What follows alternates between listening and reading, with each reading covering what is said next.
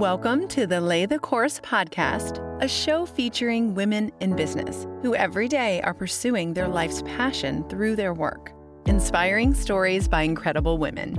And now, here is your host, Kelsey Stein. Hello, everybody. Welcome to today's episode with Sarah Douay. She is an artist and Enneagram expert located in Shreveport, Louisiana. Sarah, welcome. Thank you so much for having me. So, tell me a little bit about yourself and about your work. Yeah, so so like you said, uh, I'm an artist and I work with the Enneagram, and um, it's it's kind of hard to label everything, but I think you know multidisciplinary artist would be accurate. There's visual art, there's some music, mm-hmm. uh, some graphic art, some writing.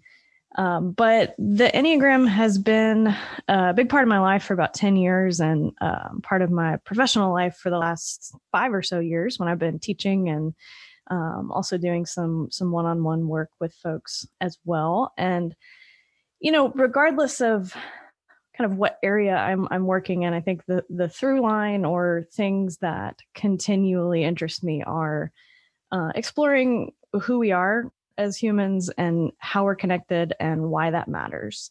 And so that's a consistent theme for me through art and work with the Enneagram.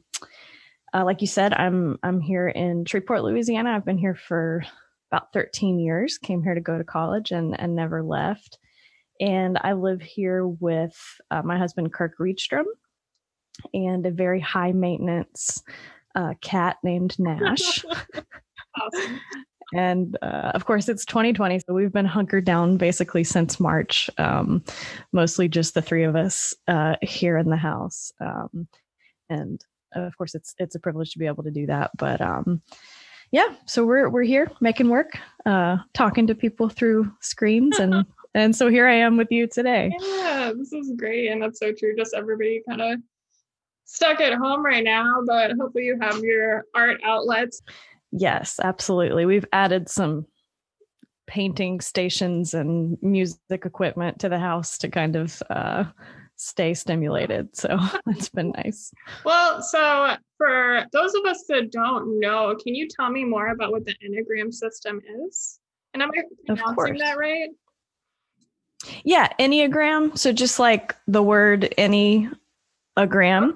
It, it looks like a strange word, but it's really it's Greek uh, just simply for nine-sided shape or figure. So ennea being nine, gram being shape or figure. And and it is it's a it's a personality typing system uh, that combines uh, modern psychology with both spiritual and somatic wisdom to describe these nine distinct uh, ways of being in the world. And those nine types or uh, archetypes, we might say, uh, are determined by a unique set of motivations and habitual patterns of behavior. And, and those uh, motivations and patterns kind of arise from this combination of how we think, how we feel, and how we behave. Mm-hmm. And there, there's a lot of uh, groups groupings of three going on in the enneagram world. There's a lot of different ways to group the the numbers into triads of, of threes. And the most basic way to do that is people that are uh, leading first with with a thinking intelligence or a feeling intelligence or a, a doing intelligence. And it's the combination of all those that kind of um, determine these nine ways of of being. So for me what's unique about the enneagram because of course there's there's a lot of personality um, tools and a lot of them are helpful and, and have their place. But uh, the enneagram is more based on our motivation than our behavior. So it's it's not just talking about what we do but uh, can really help us look at why we do what we do which that ends up being more adaptive. You know you can you can do more with that information um, and hopefully you know make some changes if that's what you're looking to do and and uh, become kind of healthier personally relationally professionally. And so that's quick rundown. Yeah. Oh that's so yeah kind of going to the why. That's really great. You mentioned um so it's based on nine kind of themes and you said triad. So is it common for a person to have like their three numbers? Yeah, yeah, great question. So um the the school that I'm trained in, and I, am trained in the narrative tradition uh, for the Enneagram. I've I've studied with other other teachers and and other schools as well, but that's most of my formal training. And um, we understand and teach that that folks have one dominant type mm-hmm. And we would say that's that's your type or that's your core type. Some people use the language of like i lead with type fill in the blank because there's this acknowledgement that you know the the whole uh the whole of that circle the whole of the the nine points on the the circle um is is a full picture of or, or a holistic view of the human of humanity. And so we, we all have to some degree these characteristics or these these behaviors or these patterns or the motivations to some extent. But the way just developmental psychology works is like one of these strategies one of these ways of being um, becomes dominant early in life and then kind of solidifies throughout uh, throughout life. And so you have one um, one dominant type but the system is is dynamic. So there's a lot of movement involved. And sometimes people's pushback is like well i mean you can't put me in a box. It's not like there's nine types of humans. Um, and the thing about the enneagram is it, it's not um, it's not like putting you in a box but it can help illustrate these boxes of kind of automatic reactions to to life that we end up operating in and can help us you know choose uh, different responses more mindfully hopefully if uh, if that's helpful to us. And so there's one one dominant type and then that type uh, is connected to a few others through uh, what we call wings which are the the numbers that are adjacent to yours on the the symbol or the circle. Uh, and then there's numbers that we that each of us access based on a, a pattern that follows the lines of the symbol uh, that we can access in situations of stress or security uh, that give us resources to to other uh, techniques or strategies that might help us that we don't naturally um, possess like in our own dominant type if that makes sense. Um, so that kind of gets that kind of gets complicated to just jump into but I, important to to illustrate you know you you have one dominant type but that doesn't mean that there's no connection to the other types. No that's a really great explanation of it. You said later in life it becomes more apparent what your dominant one is. Does that is it common for that to change or is there a point where it's like you're pretty much your experiences have led you to this point unless there's like an extreme change yeah, most um, teachers that I have have studied with teach that that type doesn't mm. change, mm. um, and and it kind of it forms over time. So for a lot of people, it's it's really kind of starting to to crystallize or form as early as as age five, and then further solidified by about age 12 and then of course that continues to develop to develop through young adulthood. Um, but um, you know, I'm not comfortable with making like sweeping absolute statements mm-hmm. like like some do. So I think um, very rarely would a type change. I have I have worked with a couple people who had like traumatic brain injuries, either in um, in combat service or through like a major car accident or something. And I'm not I'm not a neuroscientist, so uh, they felt like like their types had changed, and I'm not going to tell them that they didn't, you know. But but I think that's definitely the exception uh, more than the rule. So so generally, this it gets um, gets set and and it stays uh, throughout our life. That core is the core of you, kind of. That's so interesting. So, what would you compare it in like relation to like a Myers Briggs test? Yeah.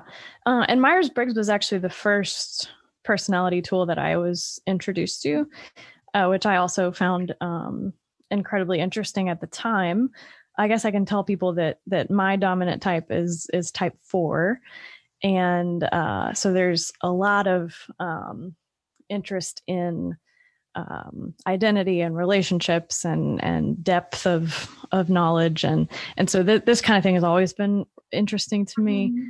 Um, I I think I think there's probably a lot more to do with Myers Briggs than I have personally done, but in my experience, I think it's more helpful as a tool that can be used efficiently um, as maybe is clear already and will be clear from our conversation like the enneagram is very complex and layered mm-hmm.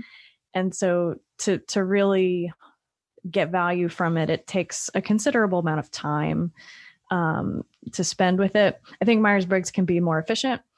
Um, i do think it's more focused on behavior characteristics than motivations for them at least in the way that it's normally presented. Mm-hmm. Um, and I think that there's a lot where whereas there's a lot of room for movement with the enneagram like i talked about the dynamics of of moving toward a different number in stress and and in um, more secure times it, you're still your core number but there's movement built in um, in my experience my myers-briggs uh, letters or, or, the label changes mm-hmm. based on seasons. So I'm pretty pretty squarely in the introvert uh, end of the spectrum, um, but and and in the feeling end of the spectrum. But the the other two letters, um, it depends on what year I take it. They change all the time.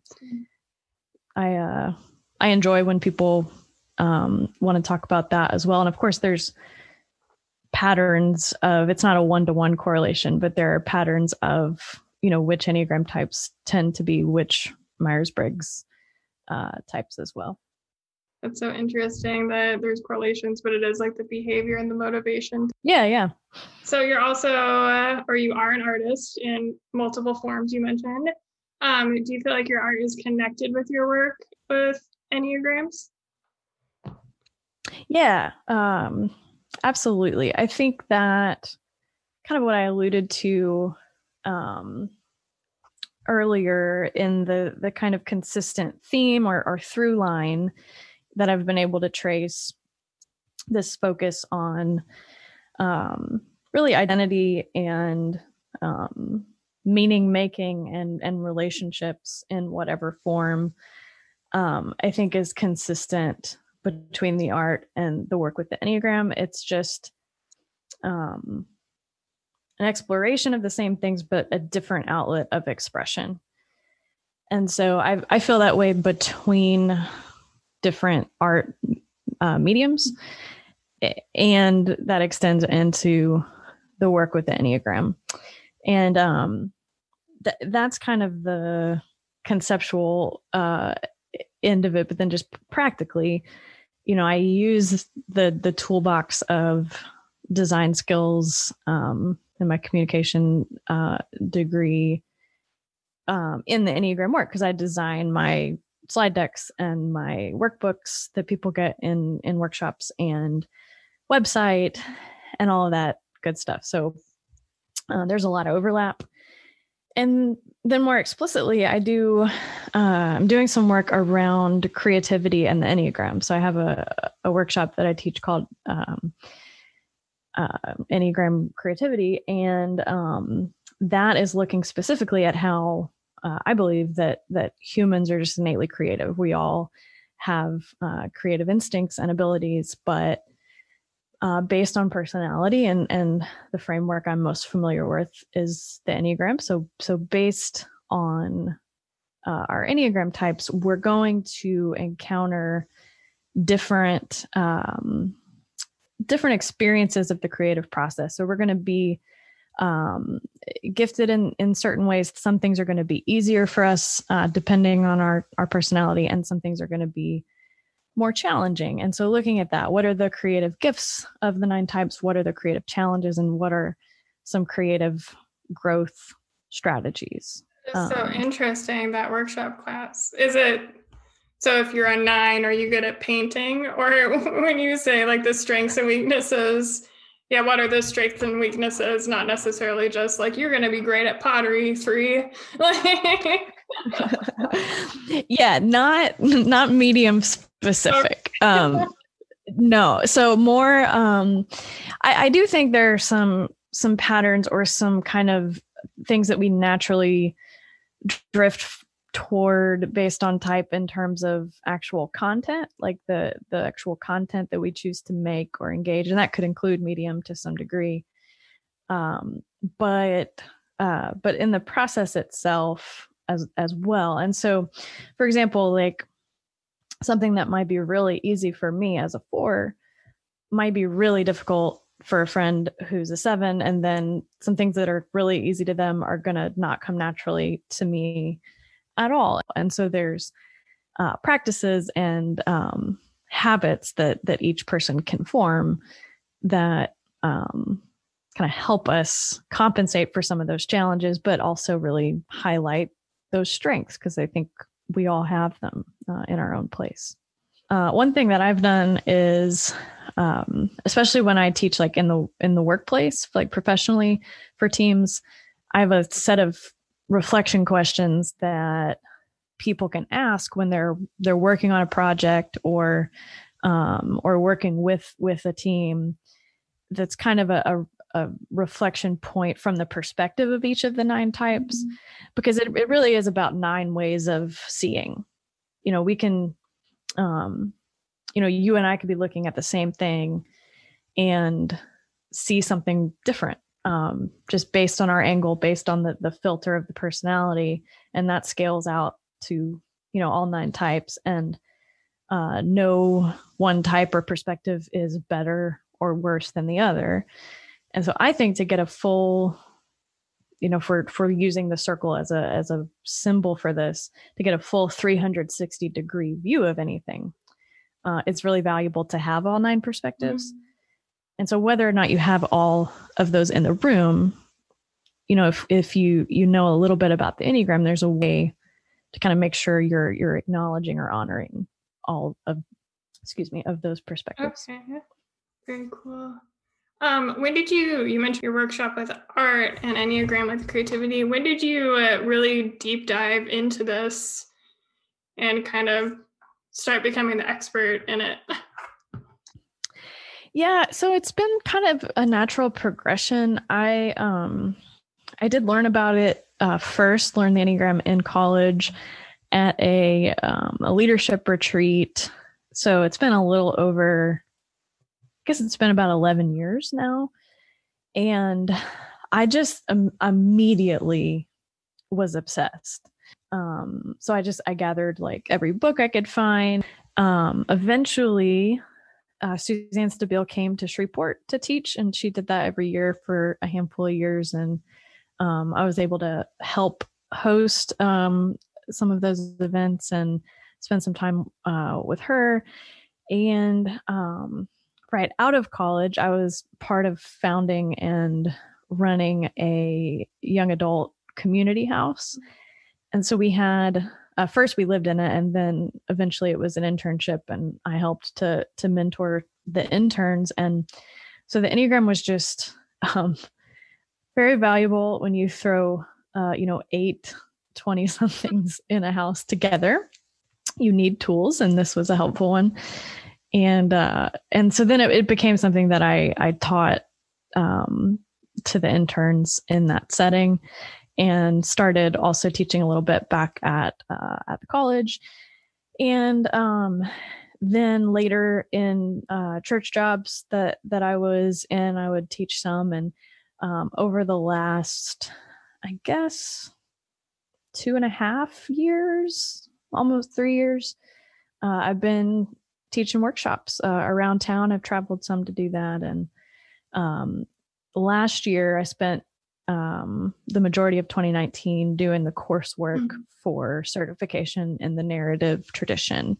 So I have I have one um, segment of that process left uh, to do some supervised teachings to to finish that certification. Uh, but that's kind of the the progression. I always say my my main credential is just like a decade of obsession. um, but but there is this other stuff uh, that sounds a little more official along the way. I mean, ten years in it though, that's that's a lot to know. it's weird to be old enough to have 10 years of experience in anything, but uh, here we are. So, if someone is first finding what their number is um, and reading into and researching about themselves, what's something you would like them to know? Like, kind of a broad question.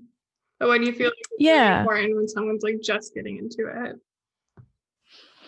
Yeah. Oh man.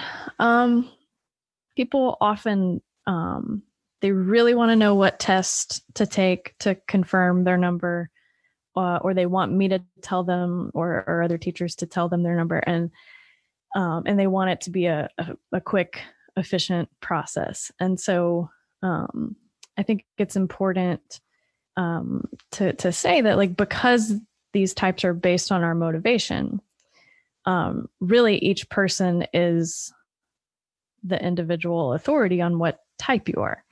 Uh, like you and I could do the same thing, but for a really different reason. Mm-hmm.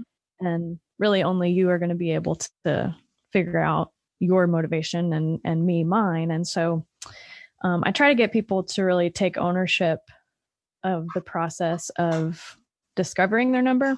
I do recommend um, attending workshops or trainings or reading the the stories of the different types and and really trying to identify your own in those patterns and what what resonates as true in your experience um, rather than looking for like an external authority to tell you. Um, and so i think that that would be a starting point.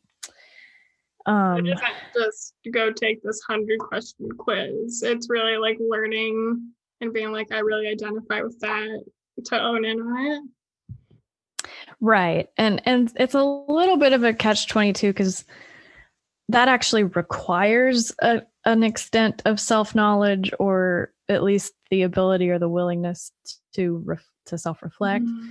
to be able to identify it to then use the tool to to go further in that process um but i th- it's just it's most valuable um like you get it you get out of it what you put into it. It's one of those things.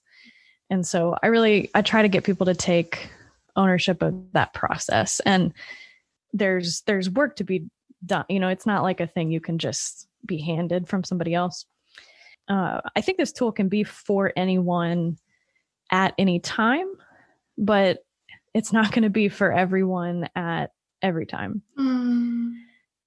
and so people get really excited about it um, when they get into it and that's great and that's understandable obviously i get that um, it's not really helpful to force it on other people. Mm. Um, and even I, um, having it be such a big part of my life, um, kind of wax and wane with like how much I'm focusing on it. You know, it, it's it's a tool. It's meant to be helpful, and sometimes it's more needed than than other times. You know. Um.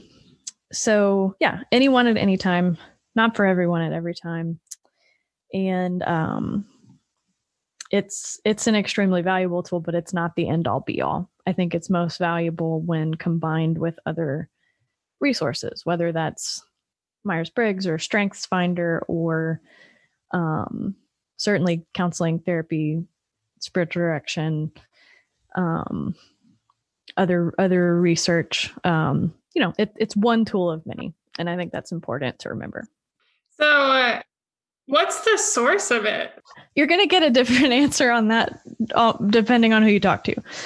Um, and so, there are a number of theories. Uh, some people say that it's an ancient uh, wisdom tool. There's not really evidence for that. Um, the symbol itself, and, and maybe we can link to that in in show notes or something because I keep I keep referencing this visual. Mm-hmm. But um, the symbol itself has been has been used in different contexts for thousands of years mm. um, in different um, different wisdom traditions. So, like early Christian desert monastics, um, uh, the Sufi uh, strain of Islam, so that the mystical strain of Islam. Um, same with uh, the Kabbalah in, in the Jewish tradition, um, and others. But it it was used a, as a meaning making symbol in other areas, not this modern enneagram of personality that we're talking about. Mm-hmm. So it kind of kind of began to take shape uh, around uh, 1920s, late teens, um, through uh, G.I. Gurdjieff, who was a philosopher. Um, and so he kind of started this thing called the fourth way and using the Enneagram symbol. And then that made its way to South America.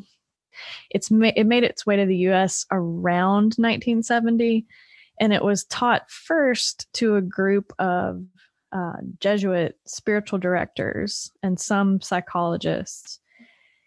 And at first, it was really, um, it was not meant to be used in the way that we're using it. It was meant to be kind of one-on-one spiritual direction sort of work, uh, and so you would you would learn a lot about your type and the expression of that, but not all nine.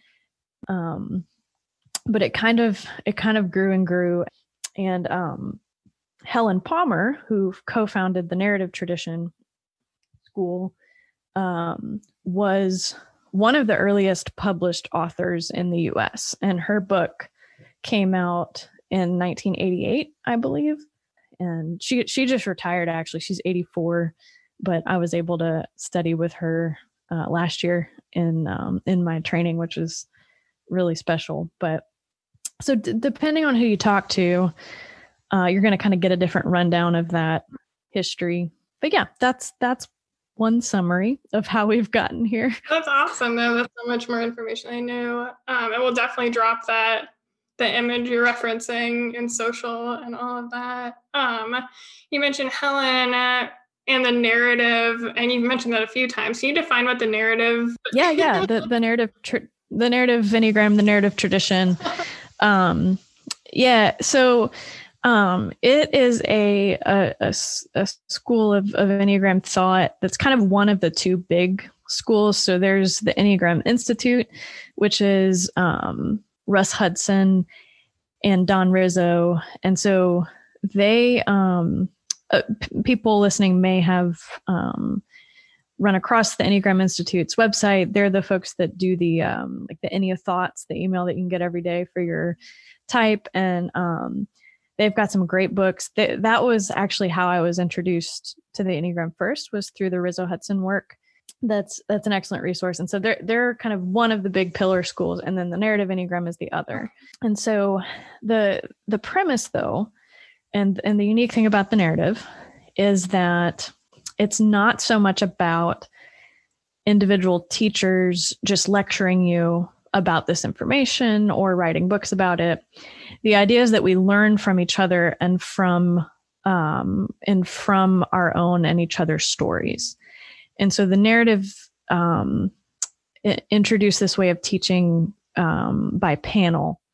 And so what happens is when you go to a training, um, you uh, let's say we were about to learn about nines, then there would be a teacher who um, is kind of guiding the, the time together that'll do a brief um, brief explanation, a little bit of a reflection or a meditation from the perspective of the nine. So maybe 15 or 20 minutes of um, of a didactic uh, time, but then the rest of the the learning time is all the nines in the room come up and sit on a panel and there's a couple of microphones.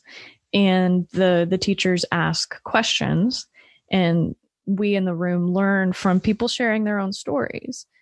And so rather than it just being you know words on a page or me talking about nines from the pers- from my perspective uh, as a four you're you're hearing the lived perspective of people of these types. Um, uh, first person. Oh, and like to kind of solidify. It, yeah, it, it's a really powerful way to learn. So, with your workshops and just where you are with Enneagrams, uh, where do you hope to be in five years, or what do you see wanting to move towards? I've really turned back to visual art this year more than I have um, in the previous few. And that's been really rewarding and really uh, healthy, I think. And having non screen time, having like gross motor movement with painting or collage or um, like physical work like that rather than like the fine motor movement of on screen designs has been really nice. And so, um, really trying to to reincorporate visual art into uh, my professional work. Uh, I'll be working on that in the coming year. I I think in five years, I hope to be doing a lot of what I'm doing, but more sustainably. Um, and so, having built um, a business around the Enneagram that is sharing and providing value for people um, and um, rewarding and not too draining on on my end um, and being um, more in artist mode than designer mode um, on the the more visual side of things i just i think that um, artist is really the sustainable identity for me. So so figuring out uh, what I have to offer, like as an artist, to that space, mm-hmm. Um, and how I can share generously. It's great though to recognize like that you're super passionate about something and you want to give but not lose yourself. So that's really respectable. That's awesome. Thanks. I it feels a little more like a survival thing than a commendable thing, but um but thank you. that's, that's encouraging. yeah. yeah. Yeah. And I really I I um I do I would lo- I would love to be published. You know, I, I I write and am working on some some book proposals and um and I would love to be able to write and um I all I've always as much as I love making things, I love talking about what I make with people. Like um the the connection that comes from the creativity is is really the driver for me. And so if I can be making things and sharing them and them being valuable to people and and getting to connect with people from the work, that would be that would be ideal. Pretty awesome. Awesome. So what are some people or things that inspire you? Uh people younger than me inspire me a whole lot right now. Uh, and, spe- and specifically, I mean Gen Z. Uh, I am I am a proud millennial. I think a lot of the stereotypes are inaccurate and un, um, unfair. Um, I I'm actually really proud of our generation and and what uh, we embody in the world. But with that said, I am just amazed and really hopeful about Gen Z and the way they see the world and the change that they're already fighting for. And I'm super grateful to to know and love um, people in uh, in that generation. Um, always the the lives and stories of other artists and creative people and i cycle through who i'm focusing on who i'm kind of currently obsessed with and you know listening to all the interviews and reading all the books and and whatnot and um i just currently and this is not like a this is just who I'm into this week, but I'm I'm going back through a lot of Patti Smith's work right now and find that really encouraging. She's definitely a multidisciplinary artist um, who has done things her own way and made it work. Um, and I gotta tell you, I I this is new for me, like new in the last three weeks. But I have I have been converted to a Taylor Swift fan. Oh, good. yeah, I I have arrived and I am glad that I have. It's great to be a Taylor Swift fan. You just get like random full albums. There we have it. Well, I love this. Sarah, thank you so much for joining us today. We've learned so much. Um, can you tell people where to find you? Yeah, absolutely. So, uh, really anything and everything can be found at sarahdouay.com. Uh, Sarah with an H and Douay is spelled like duet. Uh, I any anything coming um, from the Enneagram work in in this next year uh, is going to be at the enneagramcircle.com.